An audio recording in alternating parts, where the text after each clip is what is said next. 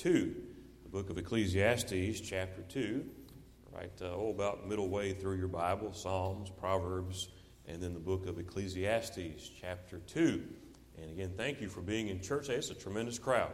And uh, we praise the Lord for his goodness and the good spirit here. And uh, thank you for being a part of the Lord's Day here at Lake Crest Baptist Church. Stand with me, please, for the reading of God's Word, Ecclesiastes chapter 2. And we'll begin reading at verse number 12, Ecclesiastes chapter 2, and we'll begin reading at verse number 12. The Bible says, And I turned myself to behold wisdom and madness and folly. For what can the man do that cometh after the king, even that which hath been already done? Then I saw that wisdom excelleth folly, as far as light excelleth darkness. The wise man's eyes are in his head, but the fool walketh in darkness. And I myself perceived also that one event happeneth to them all. Then said I in my heart, As it happeneth to the fool, so it happeneth even to me. And why was I then more wise? Then I said in my heart, That this also is vanity. For there is no remembrance of the wise more than of the fool forever, seeing that which now is in the days to come shall be all forgotten. And how dieth the wise man? As the fool. Notice verse 17. Therefore, I hated life, because the work that is wrought under the sun is grievous unto me, for all is vanity and vexation of spirit. And let's pray together. Our Father, we thank you for being so good to us and so gracious and so kind. And Father, you're better to any of us than we deserve.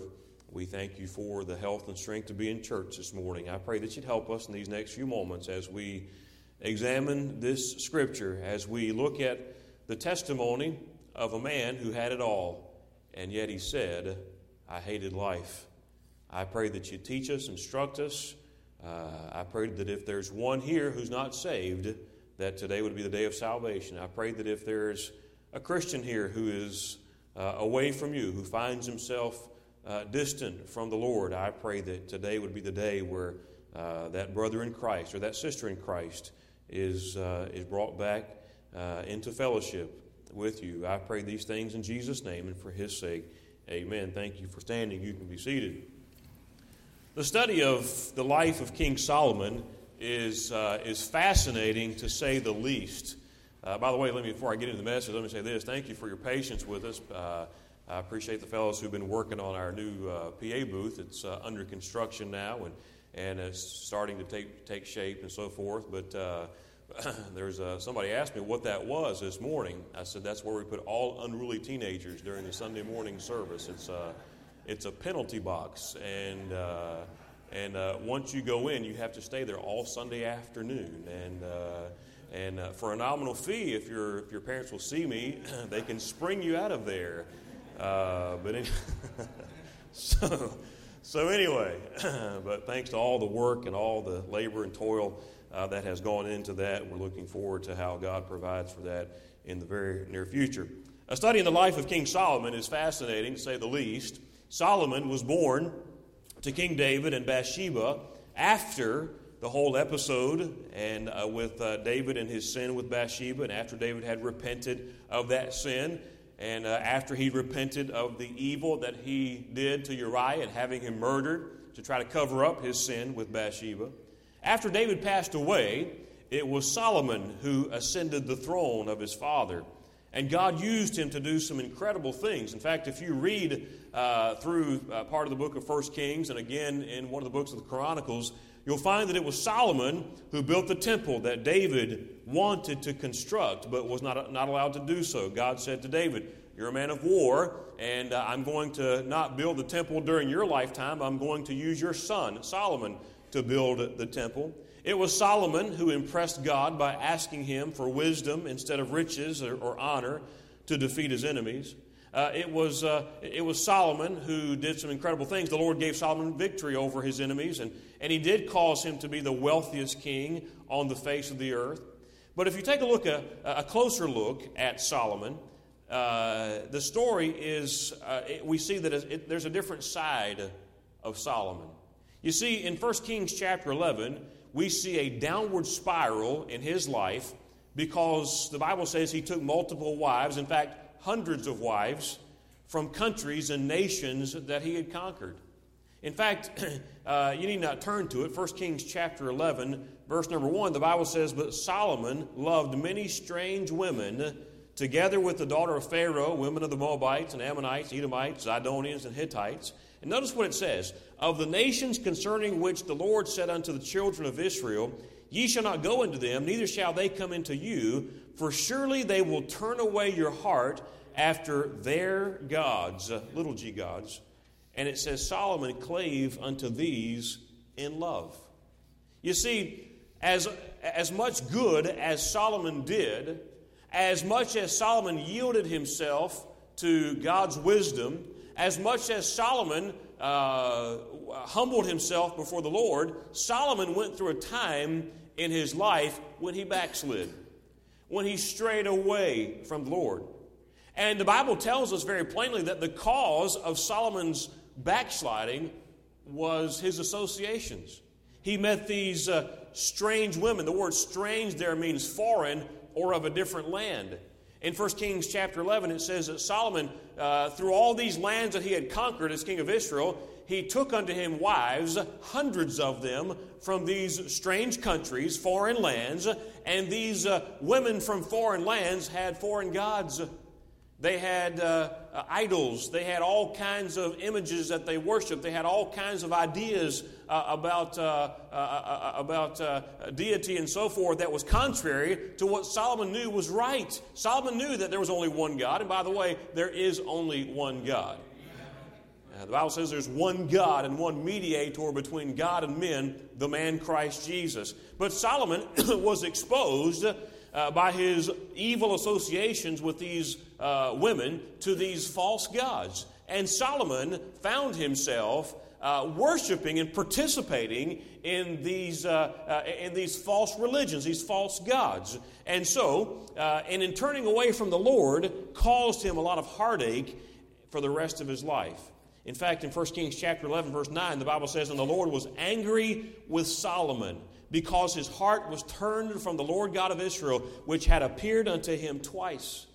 Imagine that. God himself appeared to Solomon two times uh, earlier in his life and, uh, and had revealed himself to him twice, the Bible says, and yet, in spite of that, Solomon turned his heart away from Jehovah God and followed after the gods of these strange women that he had taken unto himself. From that point of his life until his death, and the end of his kingdom, you read nothing of anything good, uh, notable that Solomon did. That's interesting, isn't it? Here is a man who at one time was responsible for building the most beautiful building on the face of the earth and dedicating it to Jehovah God. He was responsible for accomplishing something that his father wanted to do but was not allowed to do, in that God said, Okay, Solomon, I'm going to give you the wherewithal, I'm going to give you the manpower, I'm going to give you the tools, I'm going to give you the materials, and all of it you're going to use to build a, a house in my name. And Solomon did that. Solomon, the man who, who uh, uh, humbly asked for wisdom from the Lord, and God gave it to him in, in response to his cry, this same Solomon now has turned his back on God. You know, that can happen to any of us. As good as God has been to you and as good as God has been to me, there is no one in this room, there, nor is there any Christian alive who is beyond backsliding. None of us are immune to turning around and walking away from the God that we love right now. It's a scary thought. When you come to the book of Ecclesiastes, understand that Solomon was by this time in his twilight days. When you come to the book of Ecclesiastes, uh, you'll find Solomon is an old man. And uh, in the first several chapters, in fact, most of the book of Ecclesiastes, Solomon is looking back on his life with remorse and regret He's looking back on his life in the days, especially the days when he was away from the Lord, and he's trying to use this book of Ecclesiastes as a warning to his sons not to repeat the same mistakes that he made. You see, uh, Solomon had some, some, uh, some, some folks that were following him. He had some young men, his sons, that were coming in his footsteps. And by the way, hey, it behooves all of us, especially those of us who are parents, to walk plainly for the sake of our children. Somebody's following you. Hey, Dad, look behind you. Somebody's coming behind you. Hey, Mom, look behind you. Someone is following in your footsteps. You say, Well, I have no children of my own. Certainly, this doesn't apply to me. Someone looks to you for guidance. Someone looks to you for leadership. Uh, many uh, of you are uh, grandparents, and uh, be, walk very plainly through these days of your life. Why? People are coming behind you. I'm simply saying Solomon uh, did not realize this when he was tur- turning his back on God, but as an old man, he's penning the words, inspired by the Holy Spirit, of course, but he pens the words to the book of Ecclesiastes, and he's trying to get his sons to heed the warning not to follow in his footsteps as he turned his back on the Lord. He was not long for this life and he was used by the Holy Spirit to pen the words to an amazing book. He wrote them as a preface or a prologue to the Proverbs, and these words were directed to his sons. He didn't want his sons to repeat the mistakes of their father. And one of the saddest statements made in the book of Ecclesiastes is found in our text. Look back with me, if you would. Uh, Ecclesiastes chapter 2 and verse number 17. One of the saddest statements in the entire book, maybe in the entire Bible, one of the saddest statements you'll find, Here's King Solomon, old man. He's not long for this earth. He's going to die in just a few months or uh, at most a year or so. And he is penning these words. And in, in verse 17 of Ecclesiastes chapter 2, he said, Therefore I hated life. That's sad, isn't it? I hated life. Notice the irony here. The irony of someone who said, I hated life, the wealthiest man on the face of the earth at that time was Solomon. I hated life. The man who had been the wisest on the face of the earth up until he made some unbelievably horrible blunders in judgment, but God had given him before that some incredible wisdom. And this is the same man who said, I hated life. The king of a nation for 40 years said, I hated life. The man who had everything that anyone would assume would make a person happy. And by the way, let me say this: what you think, what uh, what you may assume would make you happy may not be what makes you happy. We talked about contentment in Sunday school this morning. You know, contentment. Paul said, I, "I've learned to be content. I've learned to be content." Uh, happiness is not always derived in, the, in methods that humanity assumes. You know, we think, well, if I have enough stuff, if I have enough money, if, uh, if, uh, if everything works out, we have this idea of what will, what will make happiness in our lives, what will create joy. But understand something Solomon had everything. There was not one physical, material thing that Solomon could not get for himself. Not one. You talk about a luxurious palace in which he lived. You talk about all of the things that money at that time could buy that would make one happy. Solomon had it all, and yet he said, I hated life. The man who was adored by multitudes of people said, I hated life. The man whose resume included some pretty impressive accomplishments said, I hated life. For a few moments this morning, I want to speak on the subject how to hate life. Aren't you glad you came to Sunday school this morning in church? How to hate life. Or I guess the underlying thought is we want to avoid being people who get to the end of our life and say, I hated my life. Well, what a, what a miserable, what a miserable existence. What a miserable thing to have said of you or to say about your own life. Man, I hated it. It's terrible. Why, Solomon? What went wrong? Everything was going so well for you, Solomon. What turned your life so sour that you felt the need to warn your sons against making the same mistakes that you made? You read through the book of Ecclesiastes, and he says, My son, don't do this. My son, don't do that. My son, avoid this pitfall. Avoid that pitfall. What was it about Solomon that caused him to hate life? I want to share with you just several things as time allows this morning. Uh, number one, I want you to see this. If you want to hate life, live only for yourself. If you want to hate life, and no one here, obviously, we're, we're speaking rhetorically here because no one here sets out to hate life, okay? if I had a show of hands, how many of you would like to hate your life? I doubt anyone would raise your hand, except for a few goofy kids who might end up in the penalty box this morning. I don't know. but, uh, but anyway, uh, but nobody, nobody wants to hate life, so if you don't want to hate life, live for someone besides you. If you want to hate life, live for self. The old wise man said, I did this for me and I did that for me. I went here and I gathered all I could. I planted gardens and I planted orchards and I made this and I did everything that would make me happy and kept back nothing from me that my eyes wanted. And I'm paraphrasing Ecclesiastes chapter 2. I, I, I challenge you, scan through that passage, Ecclesiastes chapter 2, and look at how many words you read, how many times you see the word I. Me my. I did this for me, and I did that for me, and I did this for me, and I did that for me. I, I, I, me, me, me, my, my, my. Hey, he became miserable because he became filled with himself. And that's a recipe for any of us to be miserable, to be filled with ourselves. You want to hate life? Live your life only for you. The first step in hating your life is simply this live for yourself and you alone. Hey, it wasn't always like that for Solomon. It wasn't always like that for Solomon. There was a day in Solomon's life when he actually cared about somebody besides himself. You see, there was a day when, uh, when he said, uh, or, or God came to Solomon, and God said, Hey, Solomon, what do you want from me?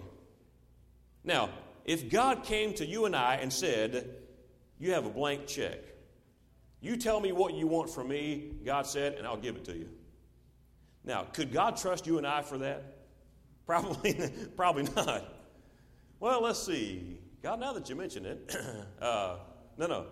But God trusted Solomon enough to say to him, Solomon, you can ask me for anything you want, and I'll give it to you. This was Solomon in, in his younger years as a young king. In fact, he was, he was brand new to the throne in Israel. His dad had just passed away. David was the man after God's own heart and had reigned in Israel for 40 years. And now Solomon has ascended the throne. And God comes to him and said, Solomon, you tell me what you want, and I'll give it to you. And Solomon so impressed God because Solomon's request was not for money, was not for wealth, was not for the lives of his enemies, was not for any of those things. Solomon said, God, I'm like a little child. God, I need understanding. God, you've given me this great responsibility, this kingdom that you've placed under my jurisdiction, under my care. And God, I don't know what to do. I, have got to have wisdom from you to know how to lead these people because I want to be a good leader. I want to, I want to be the kind of king that my people have, what they, uh, that, that my people uh, have in me, what they need me to be in, uh, in their king. God, that's what I need. And God was so impressed with that request from Solomon as a young man that he gave him the wisdom that he asked for. Solomon became the wisest man who ever lived. The wisest man who ever lived. And in addition to that, because he didn't ask for wealth, God gave it to him.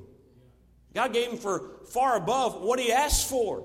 I'm simply saying there was a time in Solomon's life where Solomon did care about someone besides himself. And he did uh, do some wonderful things. He was a good king there for many years. Why? Because he was consumed with living for someone else. Oh, may I, may I encourage all of us this morning? That's where joy is found. Joy is not found in you getting all you can and getting all you get. Joy is not found in you uh, putting a circle around you and you are the center of your own universe. Oh, I wish I could get you to understand this morning that joy is found in Jesus and then others and then you. That's where joy is found. We think that somehow we're going to uh, uh, wrap ourselves in our own self centeredness and, and we're going to live all only for ourselves, and that's going to somehow make us happy. Oh, no, it won't.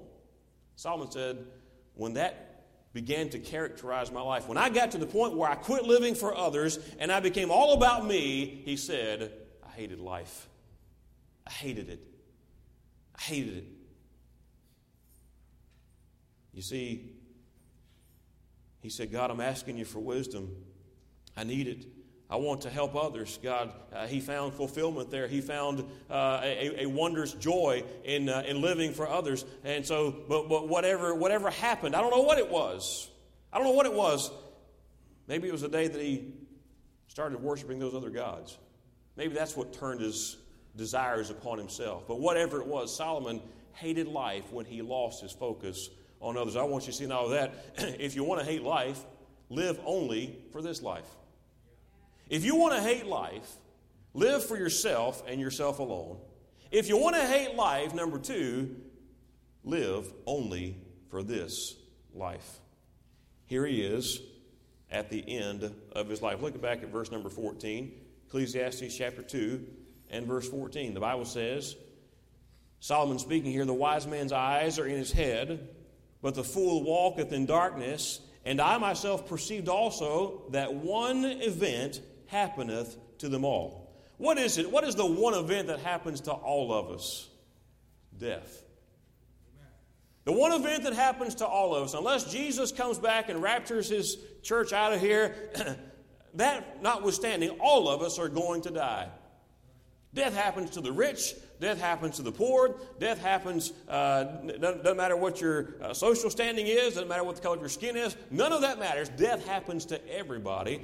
And Solomon got to considering that. One day it dawned on him I'm going to die. And all that I have acquired in this life, just to make my life easier, is going to be gone. You know what? That's not a bad idea for all of us to consider. You know, I'm, I do not mean to be morbid this morning, but we're all going to die. Death is just, it's part of life. It's, uh, it's, it's part of our existence. It, now, by the way, uh, death is not the end of anything. Death is a door that swings open into eternity. And we'll, we'll get to that here in a few moments. but every, all of us are going to die. And understand something, ladies and gentlemen, all of us need to be reminded that life on this earth is temporary. Look, I know it's impossible to wrap our minds around the eternal, but that doesn't make it any less true. I've talked to people and, uh, and, and uh, kind of uh, uh prompted the question hey, if you were to die today, do you know for sure you'd go to heaven? And uh, many of you have asked that question of, of others, and some people, they just don't want to go there. I, I'd rather not talk about that. Well, that's fine. You don't talk about it, but it doesn't change the reality of it. This life is brief. This life is short. Eh, over in the book of James, the Bible says, What is your life? It is even a vapor that's here for a little time and then vanishes away. It's gone, just like that. A few moments. The older we get, the, the more we understand this truth that life is brief. You know, you young people, you uh, uh, children and teenagers, and even uh, those in your young adult years, you look at your life and it seems like, boy, there's, there's a long way out there. There's a lot of time. There's a lot of life to live. And uh, relatively speaking, that may be true. But once you get into your middle years and older, you look back and you say to yourself, where did it all go? How many of you know what I'm talking about? Where did the time fly? I mean, hey, I just, man, I, I just, I just blinked and my kids were gone. I just blinked, and you know, one day I was, you know, we carried one of them home from the hospital. The next day, we, you know, wow, he's, he's out of high school, he's in college. You know, doesn't make any sense to us. In some cases, you look back and and uh, you remember bringing yours home from the hospital. Now they've got teenagers of their own, and you're thinking, where has my life gone? That's the brevity of human life. It is short. It is even a vapor. Solomon finally understood one day that he had become so wrapped up in this life that he failed to invest in the never ending life. He, it, it, dawned on him, hey, I have lived for all these things. Again, read it for yourself sometime in Ecclesiastes chapter 2. And he talks about all of his temporary earthly accomplishments and all the things that he did. And, and, and they weren't necessarily bad things, but it dawned on him, you know what? What have I done for the next life? Great question for all of us. Two men walked by the casket of their boss, who had become a wealthy businessman.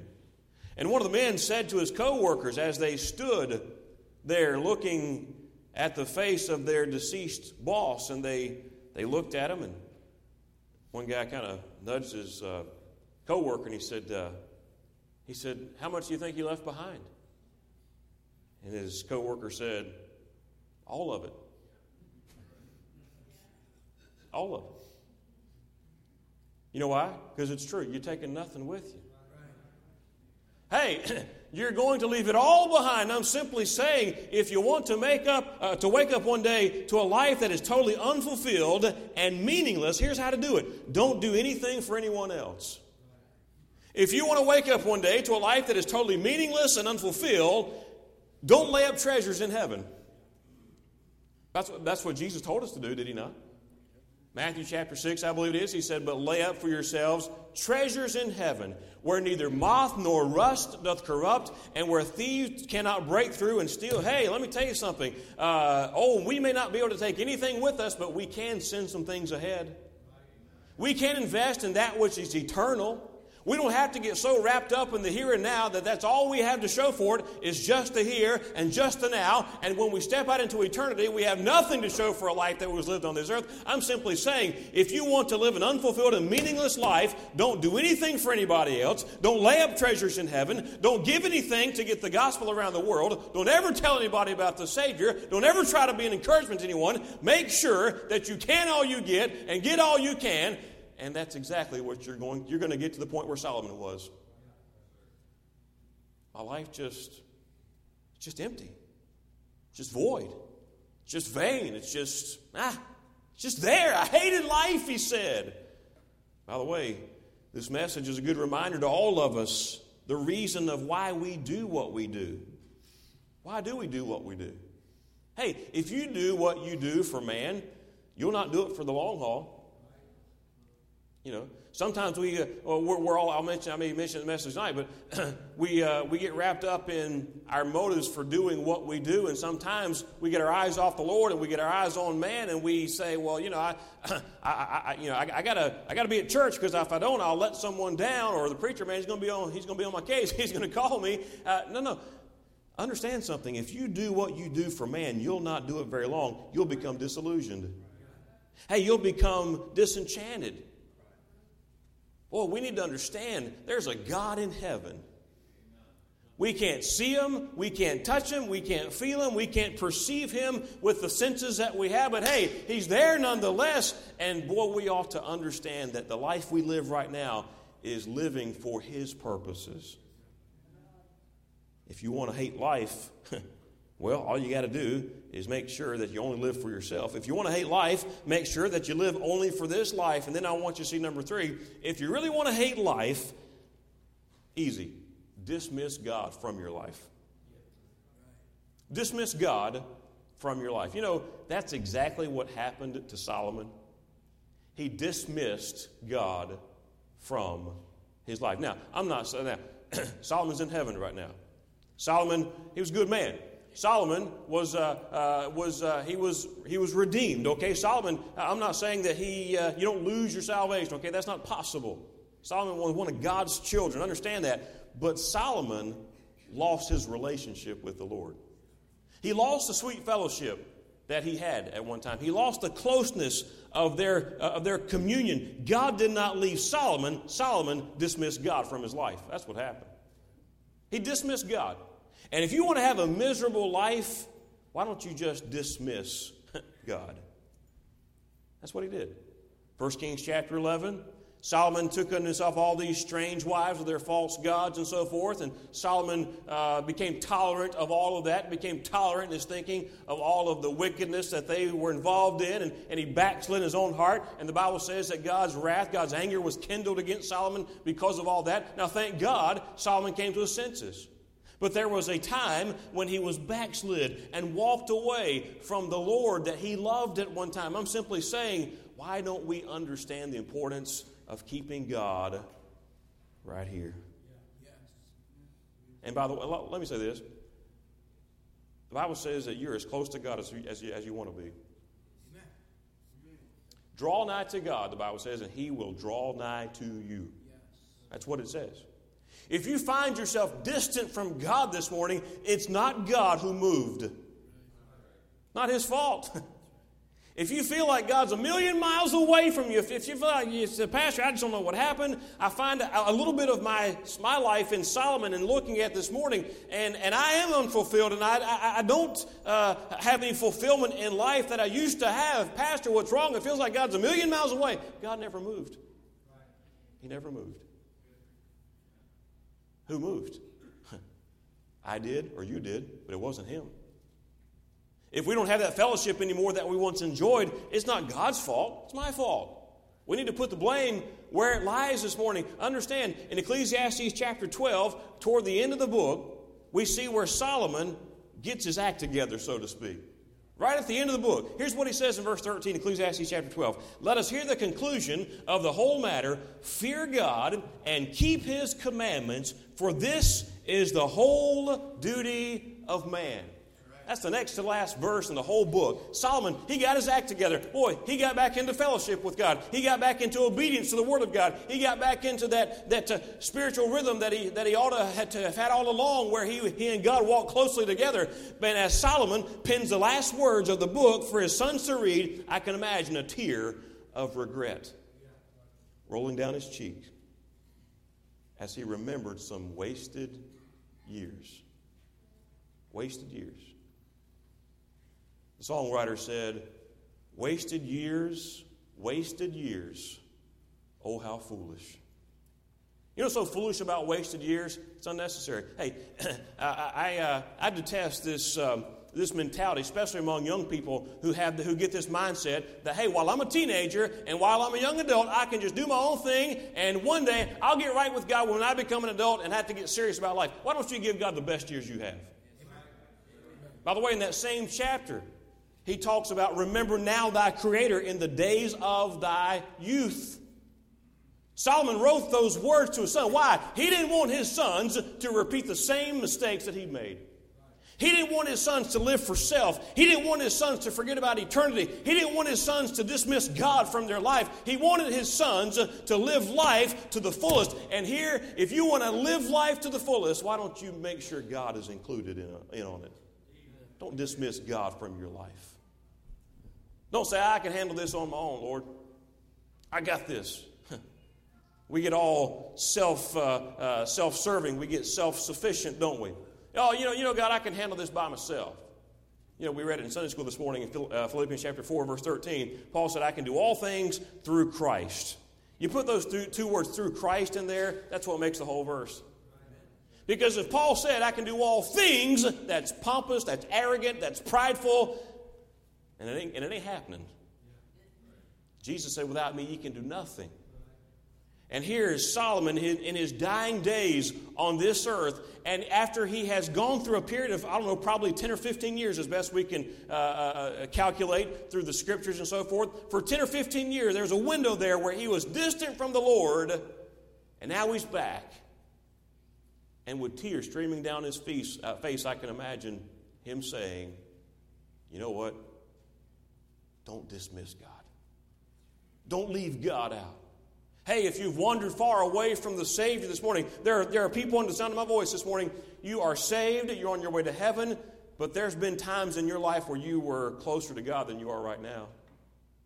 There was a time in your life when you felt His presence and you were faithful and you, you did what you were supposed to do, and, and, uh, and, and God was more than just somebody way out there. No, he was right there. Boy, life was sweet. And, and those were the best days of your life. Can I tell you something? It can be that way again. Because you're as close to God as you want to be. Draw nigh to God, and the Bible says He will draw nigh to you. Can you see yourself in Solomon's statement? Was there a time when you were close to God and you moved away from Him like Solomon did? If that's true, why don't you come back this morning? Hey, why don't you come on back? Hey, uh, uh, come now and reason together. Let us reason together, saith the Lord, though your sins be as scarlet. God said, hey, come on back. Let's, let's talk about this. Let's, let's reconcile. Let's get back to where you once were. And then this last statement I want to make is this. If you want to hate eternity, reject Jesus as your Savior. You see, Solomon, he echoes his own words of remorse there in Ecclesiastes 2:17 where he said I hated this life. But you know what? Solomon went to heaven. Solomon went to heaven. And if it's one thing to hate this life because of poor choices on the part of those of us who are saved, but it's another thing altogether to hate eternity because you reject Jesus Christ as your Savior. If you're here this morning and you've never received Jesus Christ as your Savior, let's set aside all of the talk about hating this life right now. Let's talk about eternity for a moment. Because if you die without re- uh, uh, receiving Jesus Christ, accepting Christ as your own personal Savior, not only are you going to hate this life, but even worse than that, you're going to hate the life to come because it's eternity in hell without Jesus Christ. Nothing's worse than that. Hey, that's, that, that's far worse than anything that I could describe. The Bible talks about a real place called hell, and it's not a pleasant discussion, but understand something. Jesus preached more about hell than he did about heaven. You know why? Because he didn't want anyone to be miserable for eternity. He didn't want anyone to be uh, plagued by the fires and the worm that dieth not in the lake of fire. Jesus loves people. And not only does he not want you to hate this life, he doesn't want you to hate the life to come. And that happens as a result of you rejecting him as your only way to heaven. Two people in this, two, two groups of people in this room this morning. There's one group of folks, you've received Christ. You know you're on your way to heaven. That's not an issue. That's all settled. It's all, it's all taken care of. It was taken care of on the day, the moment that you, by faith, received Christ as your Savior. And then there's another group of people here.